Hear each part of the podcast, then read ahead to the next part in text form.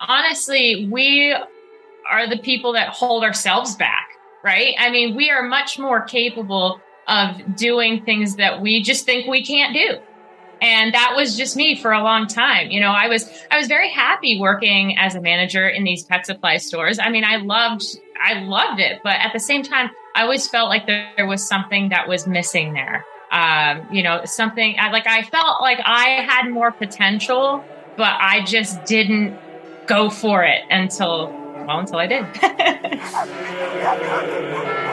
Hello, I'm Megan. I'm Colin. And this is Pet Sitter Confessional, an open and honest discussion about life as a pet sitter. Brought to you by Time to Pet.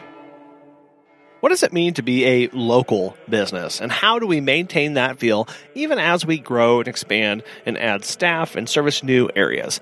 Laura Breakstone, owner of Paramount Pet Care, joins the show today to share how she grew her business while keeping warm relationships and focusing on trust with all of her clients.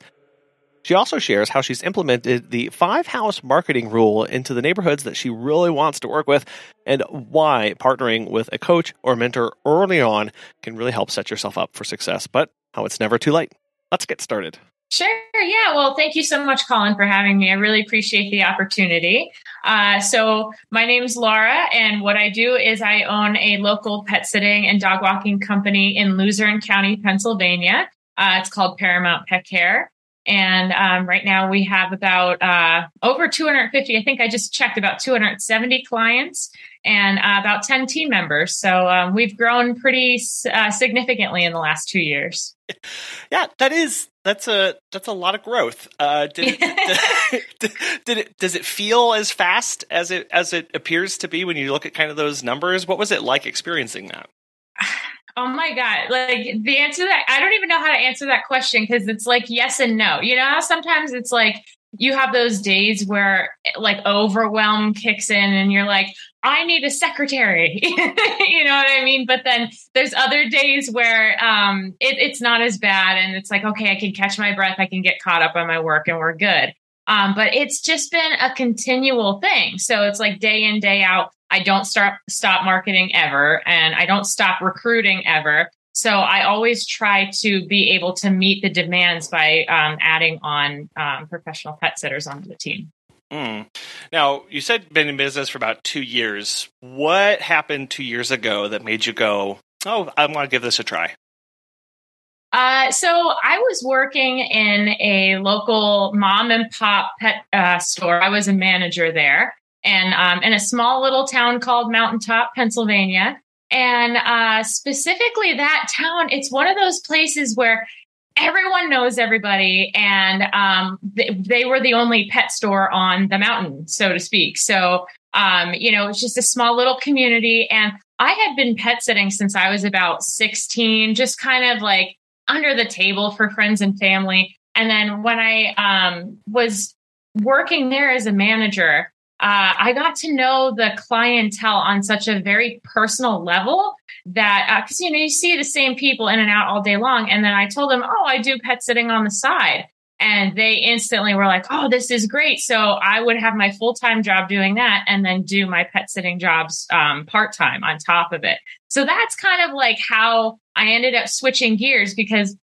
I had this, you know, place where I can just completely market to, um, you know, clients right then and there on the spot, which is really cool. And then, um, you know, I really found a love of business through working for a local pet um, company because, or pet, um, you know, pet store, because I used to work for a, a little bit larger, like a chain retailer.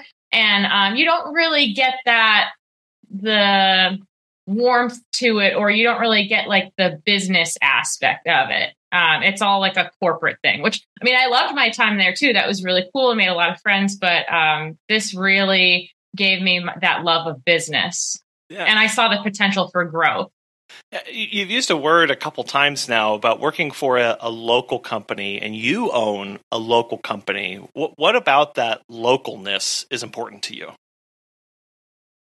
It's that feeling of uh, I think I already used this word too, but warmth, right? Like it's that feeling of just like um, you know, you can talk to people one on one and create a relationship because the more you create these relationships with people, the more the more they're going to trust you, especially when you're trying to develop a team of people um, to work for you instead of you. And that's like a process all in itself that I had to kind of overcome. Like, you know, telling my clients, okay, it's not going to be me anymore all the time, but you have to trust me to hire really awesome people that are going to take care of your pets like I do.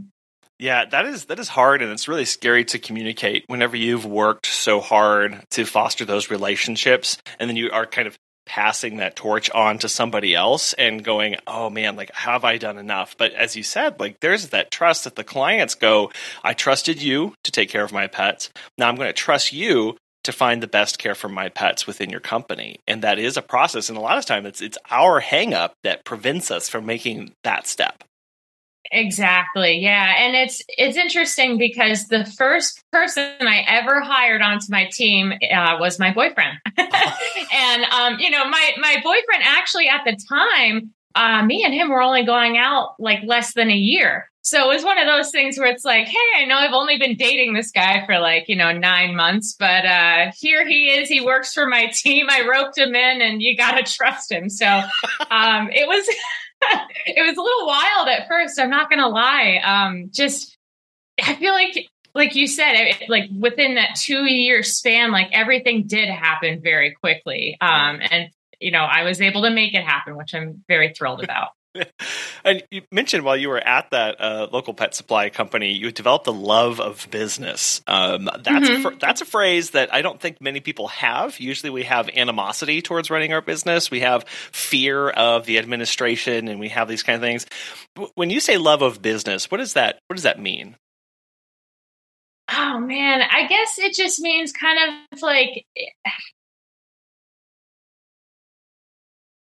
you develop those relationships with the people around you, the people coming in and out of your store. Um, and then you kind of get to see how things operate on the back end of a business too. So when I was working there, I was doing a lot of uh, ordering um, from our suppliers. So I got to kind of do things like that. And um, I don't know, it just, it got to the point where I was like, oh, I could see myself running a business. Um, I, I felt like you know, it was me and these um, two other girls. We were the three managers there, and we really like ran that place. Um, you know, we we, I mean, the owners were there obviously, but at that there was a certain point where the um, there was a switch in ownership, and the uh, owners that originally hired me, they're looking to retire. So at that point, you know, they kind of had like a, a foot out the door, so to speak, even though they were present and there but um, they really relied on the three of us to just operate this business um, day in and day out and that was really cool to me to be able to be a part of that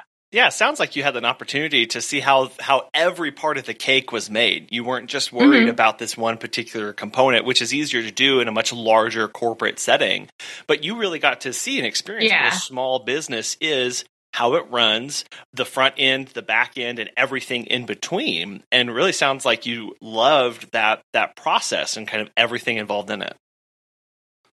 Yeah, yeah. And you know, I didn't really get to experience all of it. Like I wasn't the one running payroll or anything like that. Like those are all things I kind of had to figure out as I got into my own business.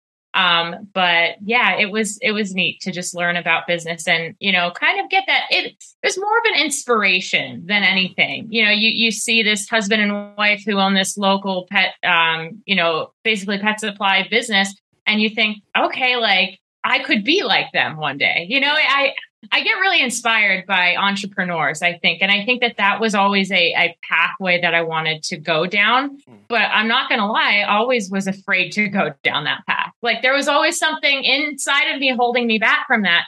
And I am so glad I made that jump um, because I mean, I do what I love every single day. And I really wouldn't have it any other way. Like I feel exactly where I'm supposed to be at in my life. And um, so if there's anybody else out there that is afraid to, to make that jump, um, I say just do it. Just absolutely go for it. That's that's uh, being inspired. I think is a really important part of what we do as small business owners. We need to be inspired in a lot of aspects of inspired of ways to run our business, how to run our business, how to be good managers and bosses, how to respect others, and with that inspiration, that really helps us do a lot. That helps us create. That helps us keep moving forward really do need to find exactly what inspires us in our business, whether that's reading or that's sitting down with somebody or having a, a, business that's local to you that does inspire you, whether they're in pet care or not. It could just be, you know, recently I, I became really inspired by a, a, local tow truck company because I got to talk with the owner while our car was being towed for an hour and a half. And I, he was just one of the most inspiring people that I've gotten to talk to. And oh was, my gosh. like, so it was, I was, it was, that was fun. But I, I think that is really important to help keep us engaged and active in in our business. Yeah, for sure. And honestly, we are the people that hold ourselves back, right? I mean, we are much more capable of doing things that we just think we can't do. And that was just me for a long time. You know, I was I was very happy working as a manager in these pet supply stores. I mean, I loved I loved it, but at the same time, I always felt like there was something that was missing there. Um, you know, something like I felt like I had more potential, but I just didn't go for it until well until I did. that's, that's, really that's really really good. I'm, I'm glad you made that jump. And then, like we've mentioned a couple times, within two years, you've really grown a lot. Why why do you think that is? I, I, have a very simple answer for that, and you're gonna love this. A woman by the name of Colleen Sedgwick. uh, I know you're. I know you're familiar with her, but yeah. um, speaking of inspiration, she was my initial inspiration. Um, before I even joined her program, I was watching her YouTube videos online, and I just sat there and I was like, I want to be like this woman someday. And um, you know, then all of a sudden I made the jump, started my business, and was like, okay, now I really need to take her program. I'm glad I did though, honest to God, because I would not have been fast tracked like this. Mm. Um, because I've done, I have been involved in her program now for um, a year and a half. And so that's like, you know, the majority of that two years. And, you know, look at how far I've come then. So um, I owe a lot to her for sure. She's amazing. Yeah, well, I, th- I think it is important to look at what kind of resources are out there, and whether that's a program, whether that's a coach, whether that's a community, find something to get plugged into. And you know, you, it sounds like you looked around and went, "I connect with this person. This person is speaking the things that I connect with and I want to have in my life." And that takes some some time and understanding and thinking about ourselves and recognizing what that connection is going to be. But that kind of step really does help us because now we're engaged, we're active, we're committed to this thing. And I think just being committed is part of that. Yeah, for sure. And just the ongoing support too, right? Not even just from your business coaches directly, but from the community that you have around you by being involved in a program like that because you're involved and in touch with every single day all these other entrepreneurs that do exactly what you do. And that's that inspiration again of when you're feeling down, when you're feeling like you're struggling, and being able to be connected to that community of other people who may have experienced it or can give you an encouraging word or show you how they have overcome that. That is what that, that so that's so powerful in helping us overcome things as they come our way and can like you said earlier can really are what hold us back at the end of the day yeah absolutely yeah.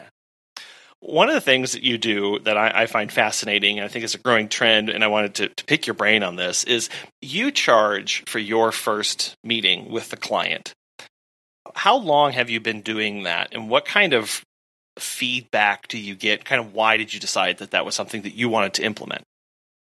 Yeah, so initially I never did, um, especially when I was doing this slow, solo, you know, with no other staff or anything like that because um, I always felt like that initial consultation was really a necessary part to get to know um, the, people's pets. But then as I started to hire, um, you know, I Colleen actually really inspired me to do this because she said, um, well, number one, I have to pay my staff to go out there and do it.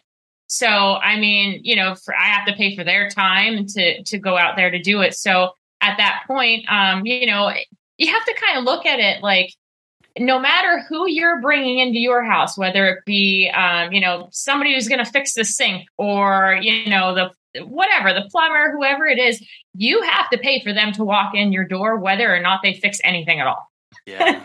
so, I mean, Colleen gave me that mindset of like, okay, it, you really should be charging for these initial meetings because you have to pay your staff to do it. And um, when I asked her, did you get any pushback from that? She said no. And you know what? I really have not gotten pushback from that. And if anybody anybody ever questions me on it, I simply tell them what I just told you. Like I, you know, I have to pay my staff to come out to you, so I do charge for that initial meeting. Yeah. And everybody has been okay with that. and that's one of those things of as the pet sitting industry has kind of grown and matured we're finding these things that a lot of other industries have had in place for a pretty long time like if you take yeah. whether it's a mechanic or somebody or uh, or uh, well if you take your car to the mechanic they have a service for you to look under the hood and a lot of times they'll either apply it to the the fix or whatever sometimes they don't it's on top of that but Uh, people are used to paying for people to come to their home and do things for them or not. Like that is that is a part of our society and culture. And so i think it is interesting how we kind of hold ourselves back from that. And whether we have staff or not i think it is important to put that in place because it does a lot of things. It, it pays ourselves right? Because that was gas that was out of our pocket if we're doing ones doing it it also is kind of another commitment. We're always looking for better committed clients in our lives and in our business. And so we need to think through what are things we can put in place that kind of help people get on board a lot faster. Uh, so you, have you found a, a, difference in in clients when since you've started doing this? I mean, I don't know. I don't know that I've noticed an actual difference. Um, I'm sorry, I don't have a really great answer for that. I don't know that I noticed a difference, to be honest with you. No, that's fine. I know, I know, I know. Many people get to the meet and greet and they go, "How do I convince this person to go with me? Right? What's the what's what makes this person go with me in my business?" And uh, it, it it could be a lot of different factors. And so I know many people have decided that well, by having them pay for me, maybe that will make them more committed to go with me uh, in the end. Uh, and I think that's something that's just going to be dependent on every single person and every single client. So you know, if you charge for the meet and greet, someone go, "Ah, it's twenty bucks or it's 22 bucks, eh, you know, whatever. Like if it works, it works. If it doesn't, it doesn't. It's not a big deal to some people. Other people, it is a big deal, so they're more committed to that. And I think there's kind of a, depending on your clientele, you're going to find a different balance with that.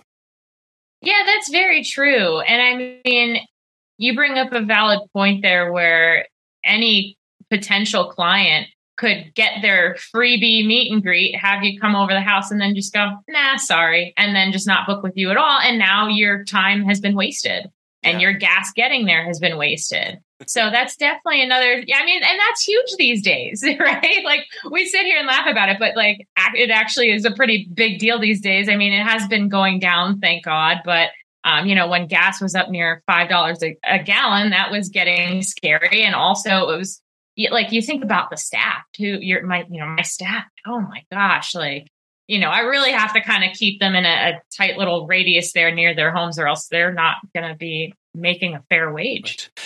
Yeah. Well, okay. So on that, I know many people kind of have this discussion of do I have a central location that I set a radius around, or do I hire staff in areas and then set a radius around where they live?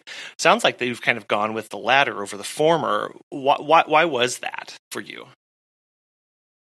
Um, I mean, it. I don't know. It made more sense, I guess, at the time. Um, and I, when I post my jobs on Indeed, yeah, I will post for specific areas. So if I'm looking for a sitter in Mountaintop, like you know, there it's going to be people who live in Mountaintop that are applying, and uh, or maybe live like within a, a couple miles of that area. So um, you know, I I always cater to kind of where my client, the bulk of my client base is, and try to hire people that live right around there and then just give them a little bit of a radius right around their house. Yeah, it, it helps, and that helps a lot with them and their travel time, and them and their gas expenses, and understanding their schedule, and for you as well. When when you get a client, it's a lot easier to say yes to somebody if you know you've got two staff members sitting over there ready to go for them, uh, as opposed to going, well, we're kind of bouncing and back and forth across a 15 square mile radius, and it's kind of a free for all for everybody. Uh, I, I, can see how that would simplify it a lot for you and uh, and organizing a lot of that as well. Yeah, I don't know. It made the most sense for me when I was starting out with that. And, um, you know, I just kind of continue to really spread my employees all over the air, you know, all across uh, Luzerne County. We don't service the whole county. It is a pretty big county, but it also depends on how many people I can hire for any given area too. Some areas are easy to hire in, and others I, I right now I'm struggling in a certain area. So it's it's a balance. All right. Well, so break down your your your county there. Um, what are some of the the demographics, populations that you're dealing with, uh, and, and kind of the receptiveness that you get to the pet sitting needs? So, one of the unique things about um, my business, and actually why I named my business Paramount Pet, Pet Care, is because the M in the mount is capitalized, and there are two specific towns. One would be Mountaintop, and the other one being the Back Mountain. So, we actually kind of cater toward those two areas, and the demographics of those areas are, um, you know, pretty much like your um, anywhere from middle class to upper class families that would be looking for pet care, whether it be while they travel on vacation or working throughout the day. So those two areas kind of just matched what I wanted my client base to look like. Um, and specifically, the pet store I was working at was in Mountaintop. So that's kind of where I got my start. Uh, but then I thought, oh my gosh, there's all these people in the back mountain area. So I was like, okay, Paramount. It took me like six months to come up with that name, and I thought it was clever. It might not be clever. I really like it. it's, it's really good. Have you heard of Time to Pet? Claire from Acton Critter Sitters has this to say Time to Pet has honestly revolutionized how we do business. My sitters can work much more independently because they have ongoing access to customer and pet information without relying on me. I save hours upon hours of administrative time on billing, processing payments, and generating paychecks. If you are looking for new pet sitting software, give Time to Pet a try. Listeners of our show can save 50% off your first three months by visiting timetopet.com slash confession. You mentioned how you have you kind of never stop marketing. Uh, maybe, maybe break down what your your marketing machine looks like and, and kind of what a typical ad or process is for you. Well, I would say the bulk of our marketing definitely is social media. Uh, we post, and I say we because so my boyfriend's very much involved uh, in my business. He actually helps me manage it. Uh, and he, we're kind of actually working him into a position where he's pretty much going to be a full time manager. Um, right now, he manages part time uh, and he takes over all of my social media accounts for the business, which is great. Yeah. And then he does pet sitting part time as well. Um, but yeah, so he will make sure that he schedules out posts on um, Facebook and Instagram, and we do TikTok. We're involved with that too. So he'll make the cute little videos for that. Um, so that's a very big part of our marketing, um, specifically Facebook. We have a lot of followers on there. Uh, but what else we do to reach out to people is we do this five house marketing rule, which is, I don't know if that's something you've ever heard of, but that was something I was taught. Um, and basically, how this works is when you go and you service, pick any client, right? You take the three houses that are across the street from them and then the two on either side of them, and you send out a postcard to those five families mm. and say, Hey, we just watched your neighbor Fluffy. And they'll probably know who Fluffy is because that's, you know, they live right there. And it basically, like, if you ever want pet care, um, you know, call us up. It's basically just like a direct mail marketing ad. Uh, and it has worked. I actually just got a phone call the other day from somebody saying, oh, well, we found your um, price sheet in a vet office, but also we got your card in the mail too. And hey, that's a sign. Like, we definitely need to go with you. And I was like, is it a sign or is it good marketing tactics? yeah. Props props to the marketing tactics. That's what. Why not both? For sure, for sure. But uh, yes, we also do work with. Um, we partner up with different vet offices, groomers, um, pet stores, and uh, you know we'll bring them cookies or treats or whatever every month and we'll give them our um, brochures. Like we have pricing brochures, we give them business cards. So that's another thing that my boyfriend is in charge of is going to all these locations in these different areas and giving them our information so that they can hand out to their clients. That's good. I'm, I'm glad. I'm glad he made it through the 90 day review process with you. As, um, as, uh, but what what I what I love about that five house marketing rule uh, is that many people are interested in direct mailing and direct flyers, but it can be really overwhelming to go.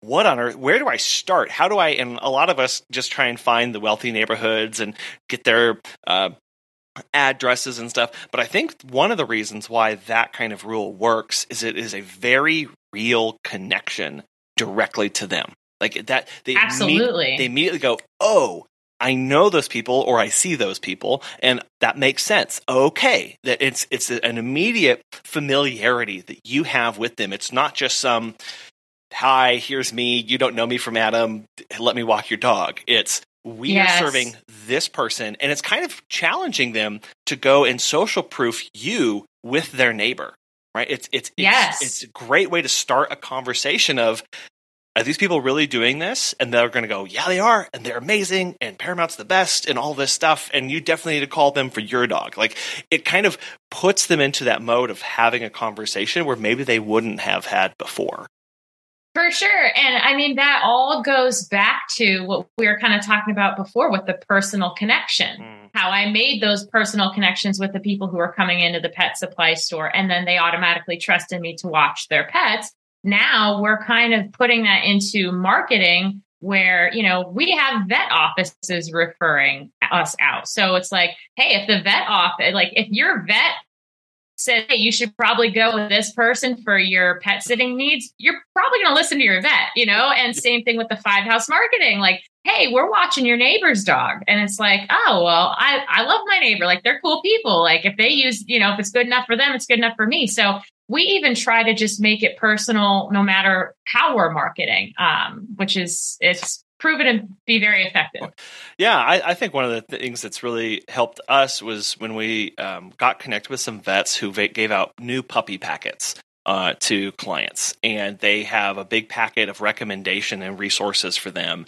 And when we built a relationship with the vets, they started to stick our flyer in there for their clients. And so it was an immediate like, oh, here's the trainer, right? Here's the one trainer I need to talk to. Here's the groomer I need to talk to. Oh, oh and here's the one pet sitter I need to talk to. And we were yeah. right there. Those relationships where they they want to refer to good people. They want they have an they have a vested interest in having this pet owner keep this pet for as long as possible. They want to see them live their best life. We can help alongside and help them in that and be a good resource and be a good member of the community in that way. Exactly. And I mean, a lot of people who own pet sitting companies don't necessarily realize the power behind that. Hmm. Um, you know, once you get that leverage of people that are in reputable businesses recommending you a reputable business, um, that's that's powerful. It is. Yeah, it's it's really telling whenever, you know, we get phone calls from vets and they're like, "Hey, we're out of your flyers. You need to come make a new drop." You know, it's like they're they they're wanting that resource to give out. Uh, yeah. And, and I think even finding maybe you know pet friendly places and fostering a relationship with them. I know in our new service area there's a coffee shop that we spend a lot of time in and they're they're right across from a very popular dog walking trail and park. And we initially just came in and would set out some flyers and some stuff there. And then we started to set out tennis balls and poop bag holders with our name on it. And they actually went out of their way to make a really cool like display of all of this stuff. And I was reloading it the other day and the the barista said, "We get so many compliments on the tennis balls and the the poop bag holders because they they the, everyone, you know, is so happy that we're so pet friendly." And it, it really makes the place really nice. And I had never thought of it that way of we're helping them have a more pet friendly area by some simple tennis balls and some poop bag holders. And so there was this realization of like we we can work together on this to really make the pet parents' lives a lot better. Yeah, yeah, absolutely. Promo items are cool. We actually just did um, uh, dog food can lids with our logo on it, and yeah. just pens because pen everybody loves pens right? So especially the vet offices. I don't know they eat that up. They do. Well sometimes literally with some of their patients they do eat pens so. you're not wrong. But it you know it's it's it's something that's really simple. It doesn't have to be extremely costly um, to just add a little bit of benefit to somebody who needs that in that moment. Right. Absolutely uh, something else about your your visits. You know, you mentioned that you charge for the the first initial meeting and consultation. Uh, you also don't have a distinction between drop-ins and walks like a lot of people have. You just call them visits, and they're broken down by time increments. Where did that decision come from, and kind of what's that look like for you in communicating to your clients? Yeah, so it for me, I, I felt like keeping it as simple as possible was better um, because I had thought about pricing between all of those things. And I thought, I don't know that I'm necessarily going to charge more or less for a dog walk versus a visit. So I thought, okay, let's group them all into one thing, keep it really simple for people. But then the idea is when people contact me about it and kind of want the rundown on how that all works, I pretty much say, well, look, whatever you need done in that half hour or in that 15 minutes, um, you know, we'll do. So it's, you know, if you want a 20 minute walk and 10 minutes to just kind of feed and, you know, do whatever, play indoors with your dog, then, you know, we can do that. Um, and then plus, I, you know, you kind of get into the, um, the thing where it's like, yeah, we'll bring in your mail too. We'll water your plants as well. So it's like people kind of like to hear that um it's it almost seems like a really good package deal to them right? You like you get all this stuff in in a half hour or what we can do. You know what i mean? We do what we can do within that a lot of time. But yeah. yeah. Yeah, because I know sometimes when we say, "Oh, we'll do a drop in," you know, people go, "Well, can you take my dog for a walk, or is that something separate, or what does this include or not include?" And I do like that idea of going, "Look, this is the thirty minutes, this is the hour visit you you tell me what you want done and we'll we'll make that work or give a different recommendation it really does kind of kind of puts the owner in a, a position of of more involvement i'll say of of yeah that. and personalizing it too i yeah. think that we like to cater toward you know um, personalizing your own pet care plan however you want it. And I mean, I tell people, look, you know, you, if you want three visits a day, you don't have to pick just the 30 minute visit. You can do two 30 minute and maybe a 15 minute final potty break before bedtime. Because I mean, what in 15 minutes that you can't do much, but you can certainly let the dog out to go to the bathroom and tuck him in for the night. you know, so uh, so yeah, it's I really try to create that environment where the client gets to choose what they want done within that amount of time and how they want to personalize their pet care plan. Yeah, I think that's really empowering to them, especially clients who maybe have never done this before. They don't know what to expect. They're kind of eh, lost in the process. Or let's be honest, a lot of clients know exactly what they like, and they don't they don't like being you know pigeonholed into a, a, a little box. And so we can kind of come alongside them, and I'm sure within reason, go yeah, let's let's design this time together.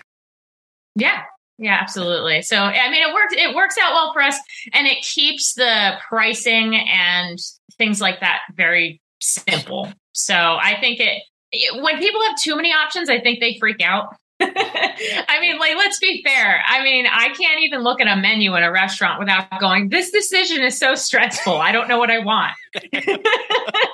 I tend to always just go with a good looking picture and go, maybe I'll try that and uh, kind of avoid everything else. So. Yeah. so I, I like to keep things simple because I'm uh, simple in that regard anyway. So when it comes to choosing.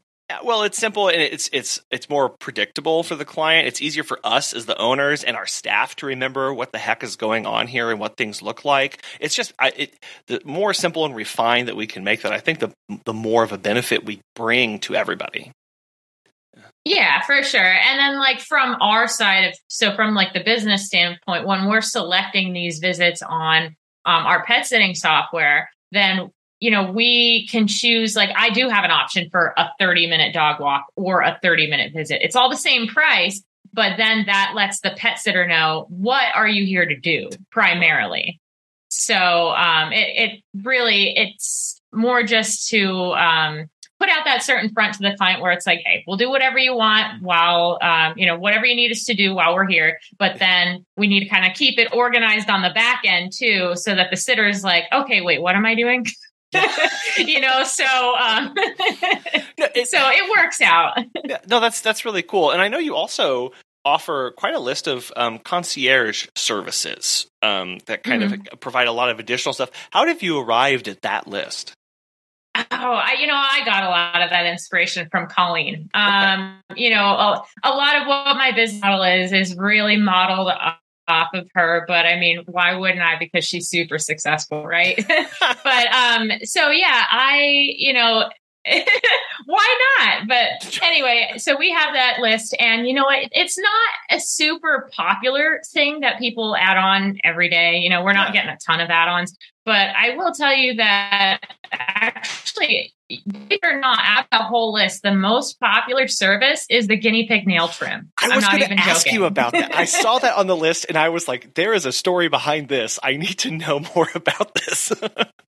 So yeah, I'm like the guinea pig guru, right? Like, I don't know. I just, I fell in love with them. Um, I don't have one right now, but I um I had one in college, absolutely adored him. And then when I was um I was like a pet care manager at the big chain retailer I worked at. And I spent, you know, I was basically in charge of like all the animals there, right? So, like the guinea pigs, the hamsters, the reptiles, the fish. So, I was in charge of that whole department. But the guinea pigs were always just my favorite. And I kind of, through owning a guinea pig and having to take care of them um, on kind of a daily basis, I just like grew fond of them.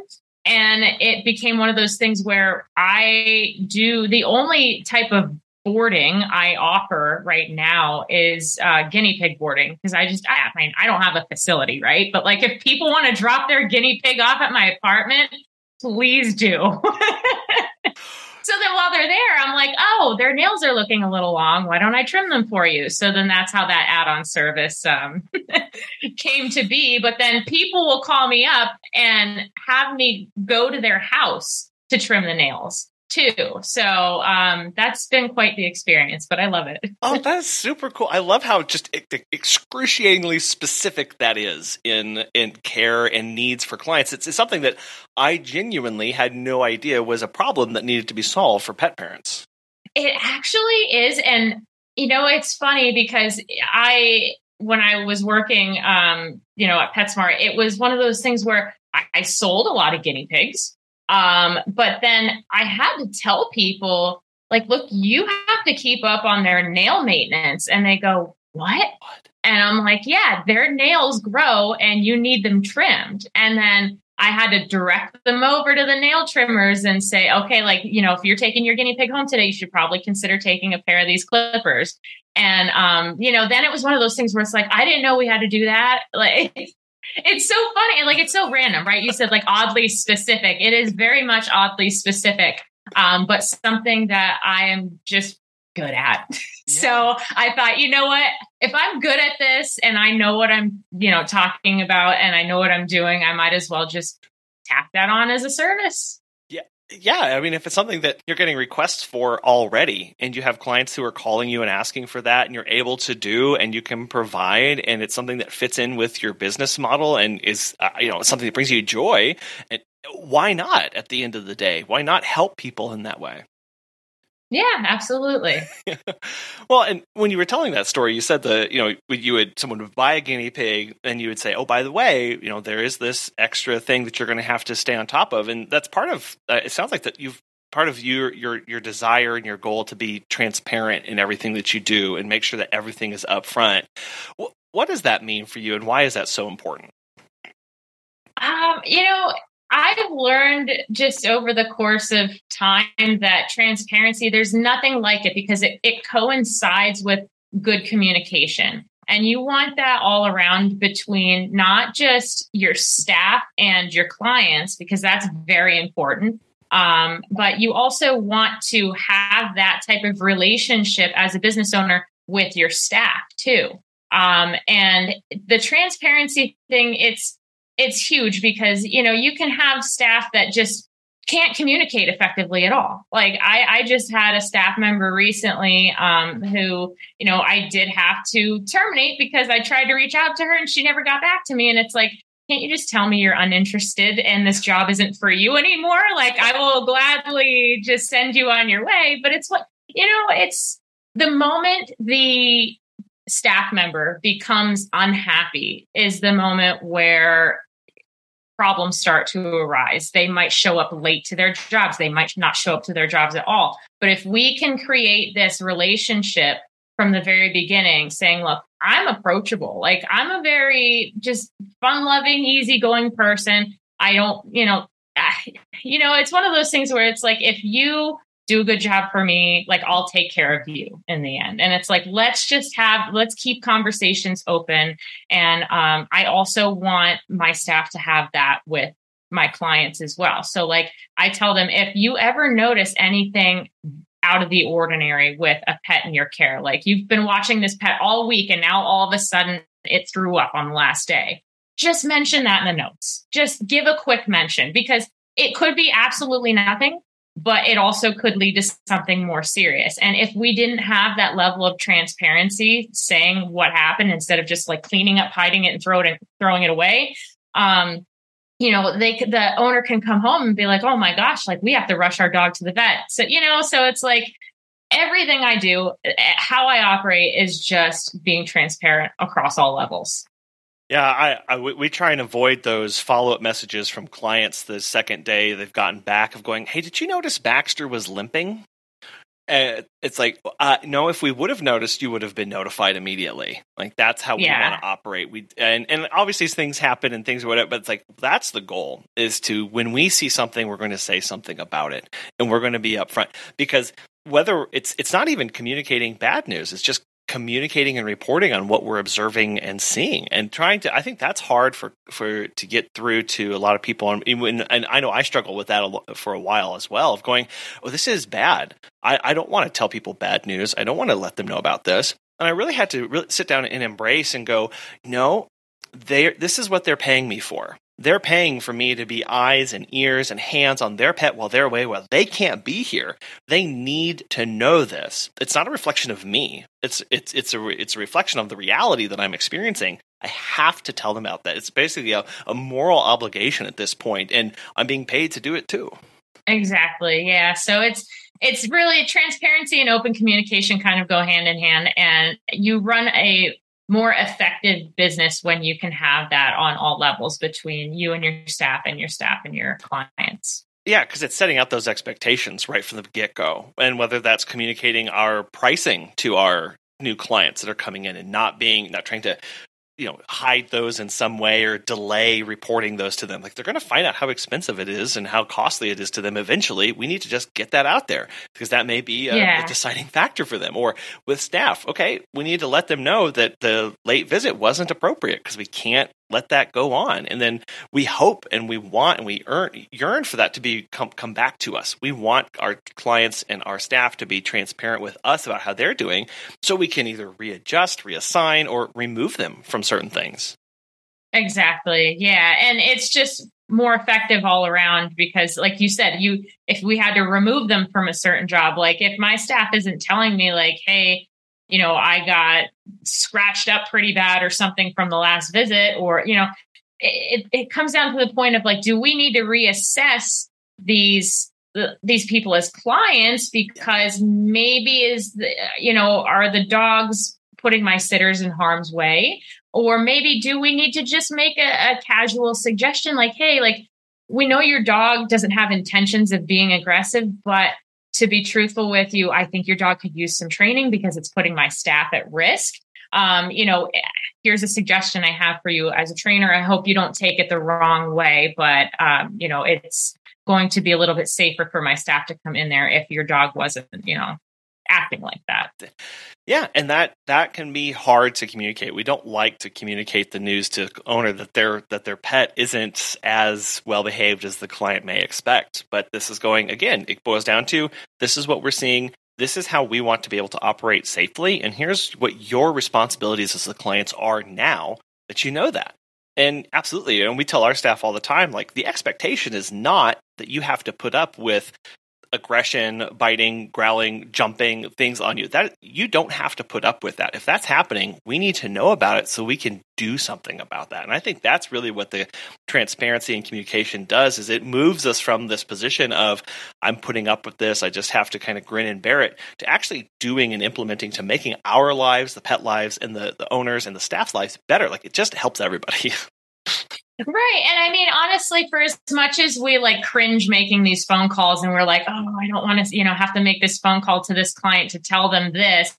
But if you learn how to, it's about the deliverability of the message. Mm. So if you learn how to deliver this news in a certain way where you're being sensitive to their feelings and sensitive to like you know saying look i know your dog's a great dog but here's the issue we ran into and might i make a suggestion you know what i mean mm-hmm. it's about how you deliver it so um it i've only ever had pretty much success with that and i've had to make a couple of those really weird phone calls where it was like i had to tell people flat out look we can't service your dog i'm so sorry mm-hmm. but like your dog like the dog was being rather I don't even know if aggressive is the word, but it was just massive and didn't know how big like the dog had no idea how big he was. Yeah. And he was getting to the point where he was like dragging my pet sitter down the street during the meet and greet. Oh. so yeah, and, and and among other things, jumping and scratching. And I was like, I can't send my pet sitter in there. And I had to tell the client that. And um, the client actually totally understood. It was a brand new client and he said, look, honestly, we're trying to rehome this dog anyway. And I was oh. like, oh, I was like, okay. Yeah. And then so I, you know what though? Then it ended up becoming one of those things where I helped him find a home because of my um fan no whatever you want to call it fan base right that sounds stupid but following followers yeah that sounds really dumb i'm so sorry um, my followers on Facebook, and I reached out to a lot of people who, um, you know, would be able to put the time into training this dog. We found the dog a new home, and guess what? He still has um, two other pets that we now currently watch. So we still got a client out of it. Yeah. So have the have the tough conversations because it actually might end up working out for you. You never you never know. And I do know that you know we we try and and have those tough conversations in an appropriate way. But clients don't always give that back to us. So, have you ever had to deal or handle kind of some harsh feedback or negative reviews? So, negative reviews, nothing on social media or Google, knock on wood here, but um, I have had to deal with a um, an angry client over the phone. And um, but you know what, at the end of the day, when I looked back at that conversation and I kind of talked to my business coach about that conversation, that client was very less than ideal, uh, very not uh, just not somebody I wanted to have within my client base anyway, because of how they so aggressively reacted to a, the situation. And I thought, you know what? It's better that we just let this go. And I was very thrilled that he didn't, um, you know, leave me a very nasty Google review or anything like that. But, um, you know, it was a situation that really couldn't be helped and um, he just you know blew it out of the water and uh, cursed me out and all that fun stuff so uh, what, you know and like you said it's like in the moment it, it really hurts and it's not fun but we're able to look back on that and go uh, they weeded themselves out of my client pool so this is actually oh, yeah. for the better of of everybody yeah, yeah. In the moment, it's not fun, especially because like I tend to take things very personally and very to heart. So I tend to, in the moment, I remove all logic mm-hmm. and like feelings are all there and i'm like really super hurt about it right like yeah. this is terrible you know you hang up and you're crying and it's like the end of the world and then logic kicks in and then you start to realize okay like it's going to be okay you don't want this person as a client anyway Laura, I, I, can't thank you enough for joining us today and walking us through your business journey, sharing your love of your business and of your clients, and why transparency and communication are so important to the business and how it's well run. Um, I know there's a lot here and you have a lot to share. So, how can people get in, in touch with you, follow along on your Instagram or TikToks that um, your, your, boyfriend's putting out there, and, uh, and, and pick your brain? Yeah, sure. So, um, so my website is nepapetsitting.com. So you, anybody's more than welcome to reach out to me on my website. Um, as far as the Facebook page, um, if you just, you could just look up Paramount Pet Care, I should come up. But I believe the link to that is, um, facebook.com slash uh, pet sitting NEPA as opposed to NEPA pet sitting. I'm not trying to confuse people. I don't remember why that happened. Um, but yeah, and then uh, other than that, email is laura at paramountpetcare.com.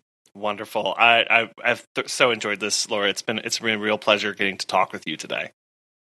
Absolutely. I want to thank you so much for this opportunity again. Um, you know, it's it's been awesome, and um, you know, I look forward to uh, you know maybe even doing more in the future. It'd be great to connect up again as business owners, we are always looking for that trifecta of things that we enjoy doing, things that there is a need for, and things that we can be compensated for.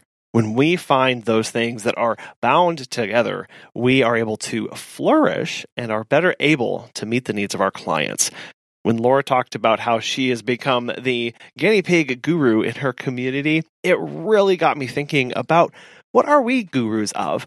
What are you a guru of? What do you have? What skill set, knowledge, passion, drive do you have that can fill a need for a client, even if it's just one person? We all have it. So, what does that look like for us and our business and you and yours? And that's something that I think we do need to spend a lot of time meditating on. Of there are services that clients need and demand that we can fill naturally. But what is actually lighting our fire? What is inspiring us to keep going every single day and to strive to be better? That is something that we can spend more time thinking on. We want to thank today's sponsors, Time to Pet, and thank you so much for listening. We know we're going into a really busy time of the year, and we just can't thank you enough for how much you support and encourage us as well. So, we hope you have a wonderful rest of your weekend. We'll be back again soon.